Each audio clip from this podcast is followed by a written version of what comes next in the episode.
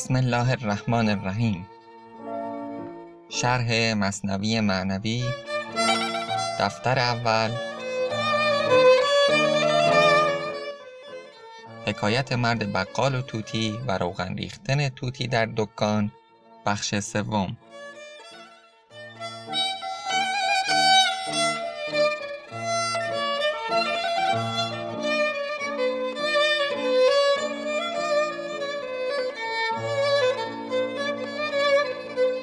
دیدیم که مولانا با بیان حکایت مرد بقال و توتی به نقد قیاس و مقایسه پرداخت و اون رو امر ناسزا و نادرستی دونست. بعد از اون در مورد منافق و مؤمن شرحهایی داد و همراهی اونها با هم دیگه در حالی که در آخرت چگونه با هم دیگه متفاوت خواهند بود و همچنین در مورد نام سخنی گفت و اشتقاق نام اونها سخنی به میان آورد که در مورد اون ماجرا هم شرح کوتاهی رو گفتیم. آخرین بیتی رو که در اپیزود قبل خواندیم این بود که هر که را در جان خدا بنهد محک مر یقین را باز داند او ز شک. گفتیم که خداوند محک رو در جان هر کسی می‌گذاره تا بتونه به وسیله اون تمییز بده درست و غلط رو از هم دیگه. و این معیار معیاری است که ذوق هست و معرفتی که قابل دست یافتن به صورت یادگیری باشه درس و مدرسه ای باشه نیست و بیشتر ذوقی است و آن چیزی که خداوند در جان هر کسی می‌گذاره تا به وسیله اون بتونه خوب و بد رو از هم دیگه تشخیص بده. اولیا و انبیا این محک رو درون خودشون داشتند و برخی دارند و به دست خواهند آورد. به وسیله راه های اون رو به دست خواهند آورد که مولانا از اون سخن گفت اندازه یعنی تقوا و در آینده هم سخن خواهد گفت و به این طریق اونها می‌تونن به اولیاء الهی بپیوندن. و در ادامه هم مولانا اشاره به این موضوع خواهد کرد. در دهان زنده خاشاکی جهد آنگه آرامد که بیرونش نهد. در هزاران لقمه یک خاشاک خورد. چون درآمد حس زنده پی ببرد وقتی که ما حواسمون درست باشه حواس پنجگانهمون درست باشه بدنمون سالم باشه اگر در غذامون یه خاشاکی باشه وقتی که داریم غذا می‌خوریم زود می‌فهمیم که خاشاک در دهانمون قرار گرفته خاشاک رو میاریم بیرون. چون بدن سالمی داریم. حس دنیا نردبان این جهان. حس دینی نردبان آسمان. به وسیله این حواس بدن می‌تونیم به خواستهای این جهانی خودمون برسیم. اگر حواسمون سالم باشه ما رو از آسیب هایی که در این دنیا ممکنه بهش برسیم ما رو در امان نگه میداره و به وسیله این حواس ما می‌تونیم به خواستهای این دنیای خودمون برسیم. به خاطر همینم هم حواس این دنیایی ما یعنی این حواس پنجگانه که بدن ما داره و این ادراکی که بدن ما داره و جسم ما داره این ادراک جسمانی ما نردبانی است برای رسیدن به خواستهای این دنیا. حس دینی نردبان آسمان اما یک حواسی هم ما داریم که مثل همین حواس هست ولی دینی هست روحانی هست و اونها ما رو به اون آسمان می‌برن. اینجا هست که وقتی پیامبر میگه من بوی رحمان رو بوی نفس رحمان رو از یمن میشنوم از قرن میشنوم و اشاره داره به اویس قرنی این بو رو پیامبر چگونه میشنوه؟ این نیست که به حواس پنجگانه پیامبر بو رو میشنوه به حواس مثلا بویای جسمانی خودش پیامبر بوی اویس قرنی رو میشنوه. اینطوری نیست بلکه پیامبر از اون حواس معنوی خودش هست که داره اون بو رو میشنوه. همانطور که در داستانهای آینده مصنوی معنوی هم می‌بینیم که مولانا میگه پاییز و بهاری متفاوت از این. پاییز و بهار این دنیا هست در اون دنیا یا در دنیای معنوی که پیامبر به اون اشاره کرده. و همچنین پیامبر میگه من نزد پروردگارم زندگی می‌کنم نزد اون می‌خورم و میآشامم. و همه اینها نشان دهنده این هست که حواسی موازی با این حواسی که در بدن ما هست رو گویا از اونها سخن گفته و اکنون مولانا داره به همین معنا از اونها سخن میگه. صحت این حس بجویید از طبیب صحت آن حس بخواهید از حبیب.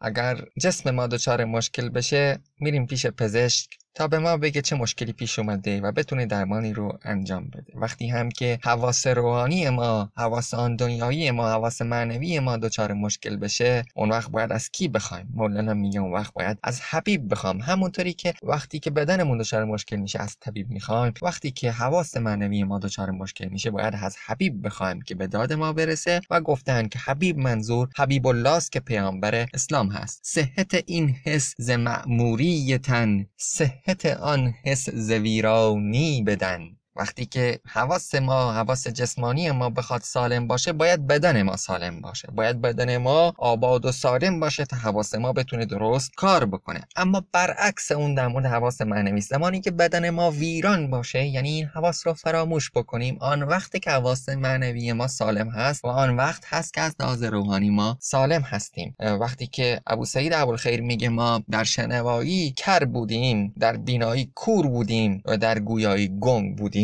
میشه این رو درک کرد که منظور ابو سعید ابوالخیر چیزی شبیه منظور مولانا از همین امر هست. و وقتی عارفان اشاره می‌کنن به از کار افتادن حواس این دنیایشون و ندیده گرفتن این حواس اشاره دارن به همین موضوع که با ندیده گرفتن اینها چگونه حس معنوی انسان آبادان میشه. راه جان مر جسم را ویران کند بعد از آن ویرانی آبادان کند. این راه جان این راهی که با آسمان میپیونده اول جسم انسان رو ویران می‌کنه. اول باید این حواس رو کنار گذاشت تا بتونیم برسیم به آن مرحله. اما بعد از رسیدن به آن مرحله این جان این همان جایی که شما رسیدید از همانجا دوباره جسم آبادان میشه و دوباره به مرحله معموری و آبادانی خودش و صحت و سلامتی خودش برمیگرده. اینکه این به چه معناست؟ میشه به دو صورت این موضوع رو شرح داد. اولا که وقتی که عارف به آن مقام می‌رسه و به مقام صحت آسمانی خودش می‌رسه در آنجا هست که هر عملی که از بدن سر بزنه در اون ویرانی خودش در واقع باز آن عمل عملی الهی و آسمانی هست و این اصل آبادانی بدن هست که باید بدن به این صورت باشه تا در واقع آبادان باشه و در هماهنگی کامل با روح و با صحت حس آسمانی خودش قرار بگیره. اما به معنای دوم این هست که وقتی این پرهیزهای که بر روی بدن و این ریاضت هایی که عرفا بر روی بدن انجام می‌دادن و این ندیده گرفتن های حواس جسمانی صورت گرفت و انسان به آن مرحله متعالی رسید. آن وقت بعضی از کارهایی که در این روند و در راه رسیدن به آن محبوب حرام بود اکنون حلال میشه و اون کارها رو می‌تونه انجام بده. نه اینکه این کارها رو انجام بده درست شبیه کاری که قبل از ورود به این راه انجام می‌داد. او غذا می‌خوره میخوابه مثل بقیه و همچنین مثل بقیه خوشی می‌کنه. اما این به این معنا نیست که خوشی اون همون محتوایی داره که دیگران دارن غذای اون همون محتوایی که دیگران دارن. و در اینجاست که او به معنای اصلی این رفتارها پی می‌بره رفتارهای عادی بشر رو انجام میده. و اون وقت هست که آبادی بدن برای او معنا میابه چرا که اون مرحله رو طی کرده. این هست که بعضی از عرفا وقتی که میگذشتن از این طریق و مانند انسانهای عادی رفتار می‌کردن بعضی ها اون رو تفسیر کردن که گویا اینها مثل همان انسان ها بودن اینطوری نیست. اونها یک مسیری رو پی گرفتند مسیری پر از ریاضت و مسیری پر از پرهیزکاری و بعد از اون دوباره برگشتن با مسیر ابتدایی و این خیلی معنای متفاوتی می‌تونه داشته باشه. همچون اعمالی که پیامبر اسلام انجام می‌داد به گفته قرآن در بازارها راه می‌رفت می‌خورد و میآشامید و چون بقیه مردم زندگی می‌کرد ازدواج کرد و خیلی از مسائل این دنیایی رو داشت. اما مسائلی که اون درگیرش بود بسیار متفاوت بود از آن چیزی که مردم عامی درگیر اون هستن. این هم معنایی هست که در این بیت نهفته است. کرد ویران خانه بهر گنج زر و از همان گنجش کند معمورتر اگر بخوای یک گنجی رو نگه داری خانه رو ویران بکنی که اون گنج زیر اون خانه نگه داشته بشه. بعد از اینکه دوباره اومدی و گنج رو دست دادی می‌تونی اون خانه رو بسیار آبادان تر بکنی. به وسیله همان گنجی که در ویرانی این خانه اون رو نگه داشتی. این اشاره است به همین داستان. آب را ببرید و جو را پاک کرد. بعد از آن در جو روان کرد آب خرد. آب را ببرید یعنی آب رو قطع کرد. آب رو قطع کرد و بعد اومد جو رو پاک کرد و بعد از اون دوباره آب خوردنی رو توی جو روان کرد. چون باید جو پاک باشه تا بشه آب خوردنی رو درش روان کرد. همینطور هست بدن. اول باید بدن رو پاک کرد پالوده کرد از همه این حواس آلوده ای که داره در این دنیا. بعد درش اون حواس این دنیایی رو دوباره آورد و جا گذاشت. این چنین چیزی رو مولانا داره میگه. پوست را بشکافت و پیکان را کشید. پوست تازه بعد از آنش بردمید.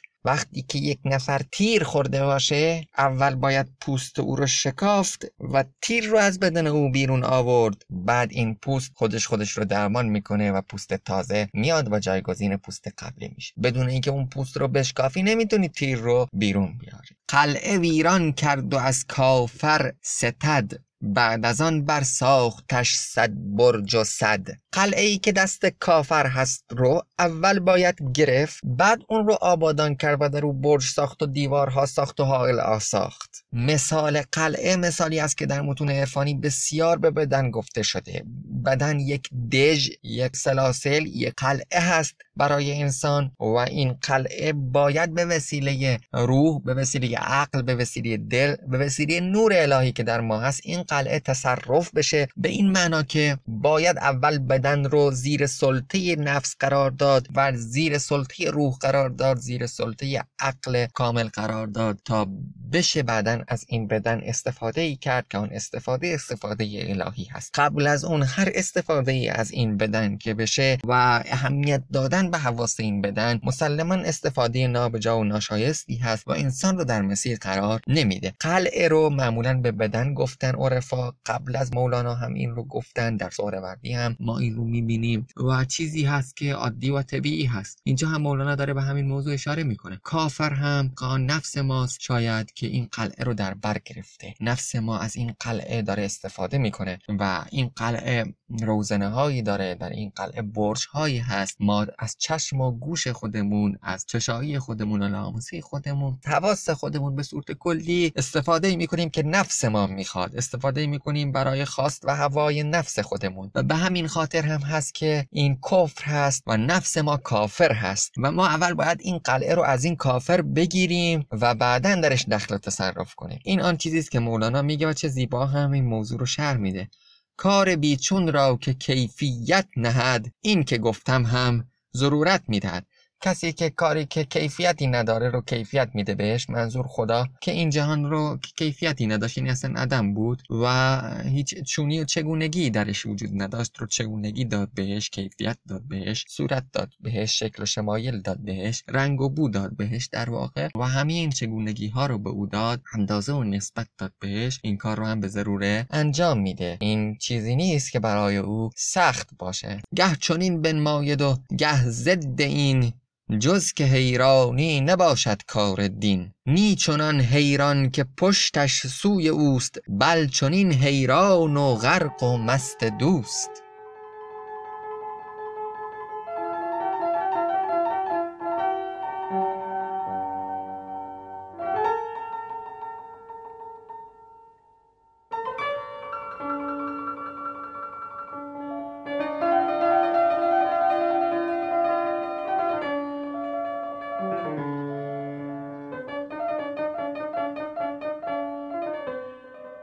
کار دین این راهی که ما درش باید بریم راه حیرانی است. راهی نیست که سکون مطلق باشه. هر دم حیرانیه. تازه تری رو به بار میاره. یک بار می‌بینی یک اتفاقی افتاده یک بار می‌بینی یک اتفاق دیگه ای افتاده. در این راه آرامشی وجود نداره. همانطور که حافظ بارها در مسیری که میگه در مسیر عشق هست این رو بیان می‌کنه که در این راه آرامشی وجود نداره. و آن کسی که درمان می‌خواد کافر هست در واقع در این مسیر. در گفتار حافظ و در گفتار مولانا. این مسیر مسیری هست پرچالش پر از فراز و نشیب و هر گون اتفاقی در اون میفته و هر لحظه فرد دچار حیرت میشه در اون. ولی این حیرت آن حیرتی نیست که به گفته مولانا نیچنان حیرت که پشتش سوی اوست بل این حیران و غرق و مست دوست. نه حیرتی که ناشی از شک باشه پشتش سوی دوست باشه یعنی اینکه دوست رو ندیده گرفته باشه در شک و تردید نسبت به اون باشه در پرسشگری نسبت اون به اون باشه. نه چنین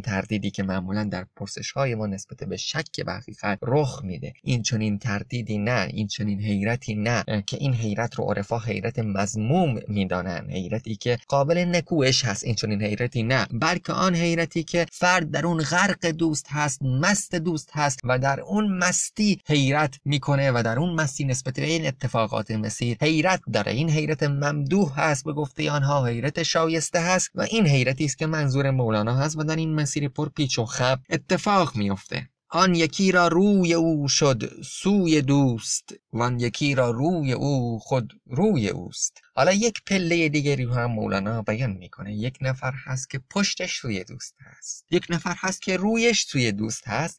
یک نفر هست که روی او خود روی دوست هست. وقتی در قرآن میگه آن کس که پیامبر رو اطاعت کنه خدا رو اطاعت کرده و وقتی که میگه آن کسی که با تو بیعت کرد با خداوند بیعت کرد وقتی میگه که وقتی که تو تیر زدی تو نبودی که تیر زدی خدا بود که تیر زد همه اینها نشانه از این هست که روی او روی خدا بود و داره مولانا این سه قشر رو بیان می‌کنه. قشری که پشت به محبوب هستند و در اون تردید مزموم هستند قشری که روی آنها سوی دوست هست. عبادت می‌کنن به طرف دوست. همیشه روی آنها به طرف محبوب هست و روشون به طرف مشرق و مغرب می‌کنن و کسانی که روی آنها روی دوست هست. خود روی آنها روی محبوب هست. چهره محبوب هست. چون پیامبر. این سه قشری هست که مولانا از اون نام می‌بره. روی هر یک مینگر میدار پاس بو که گردی تو ز خدمت روشناس. به این روها و چهره های متفاوت نگاه کن و حرمت آنها رو نگه دار تا اینکه شاید روزی تو روشناس بشی و بتونی از روی آنها حقیقت آنها رو تشخیص بدی. اشاره داره به آیه ای از قرآن که در اون آیه خداوند میگه مردانی هستند که وقتی نگاه می‌کنن به چهره آنها از چهره آنها می‌فهمند که آنها بهشتی هستند یا دوزخی. یعنی مردانی هستند که وقتی به چهره آن اشخاص نگاه می‌کنن از چهره آنها می‌دانند که آنها اهل دوزخ یا اهل بهشت هستند. آنها روشناس هستند و مولانا داره این اصطلاح روشناسی رو اینجا به کار می‌بره برای اینکه این افراد رو در واقع نشان کرده باشه و از اونها حرفی زده باشه.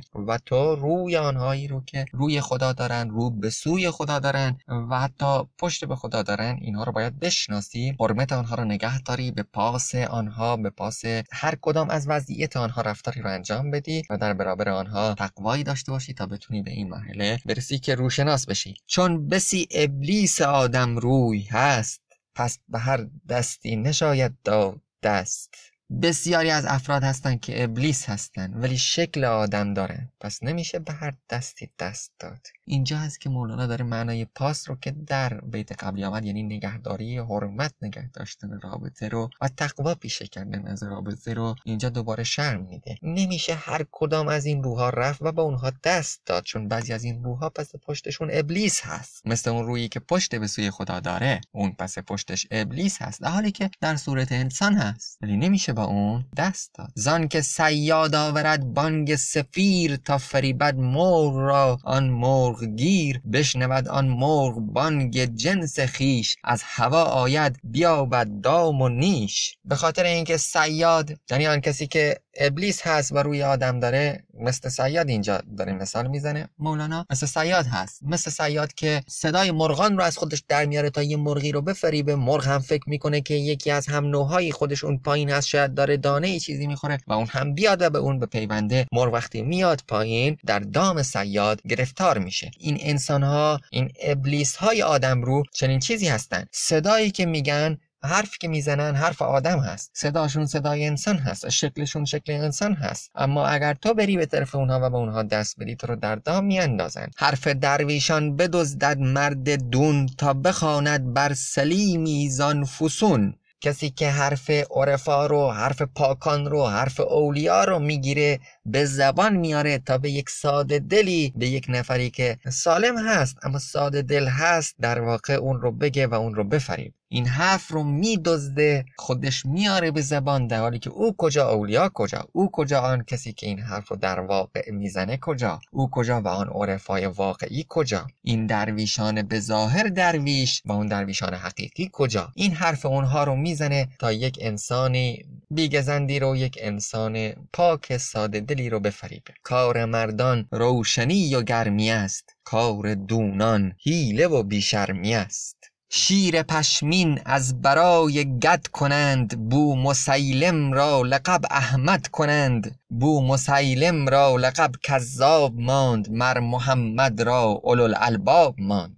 شیر پشمین از برای گد کنند. اونایی که گدایی می‌کردن یکی از کاراشون این بود که می اومدن به وسیله پشم یک شیرهایی رو شکل شیرهایی رو پر می‌کردن به وسیله پشم این شیرها رو میساختن و با خودشون حمل می‌کردن تا برن و گدایی بکنن. میگه اینها شیر پشمین رو این درویشانی که این حرف رو در واقع میدزدن این انسانهای دون ای که حرف بزرگان رو می‌زنن این انسانهایی که حرف انسان گونه دارن اما در واقع ابلیس هستن اینها چون این گدایان هستن که شیری رو شیر پشمینی رو برای گدایی درست می‌کنن و این شیر نه شیر واقعی هستن نه کار اونها کار شایسته ای هست. شیر پشمین رو برای گدایی درست می‌کنن و بعضی گفتن که باز همین شیر پشمین از برای گد کنن اشاره داره به خرقه پشمین پوشیدن آن شیوخ آن شیوخ فاسد آن شیوخ ریاکار آن درویش نمایان آن انسان نمایان دیو سیرت و مولانا داره به این موضوع اشاره می‌کنه. اشاره ای که بارها در حافظ می‌بینیم. من اگر این رو دارم ارتباط میدم با حافظ به خاطر اینکه این ابیات بسیار در حافظ کارایی داره. حافظ بارها این موضوع رو بیان می‌کنه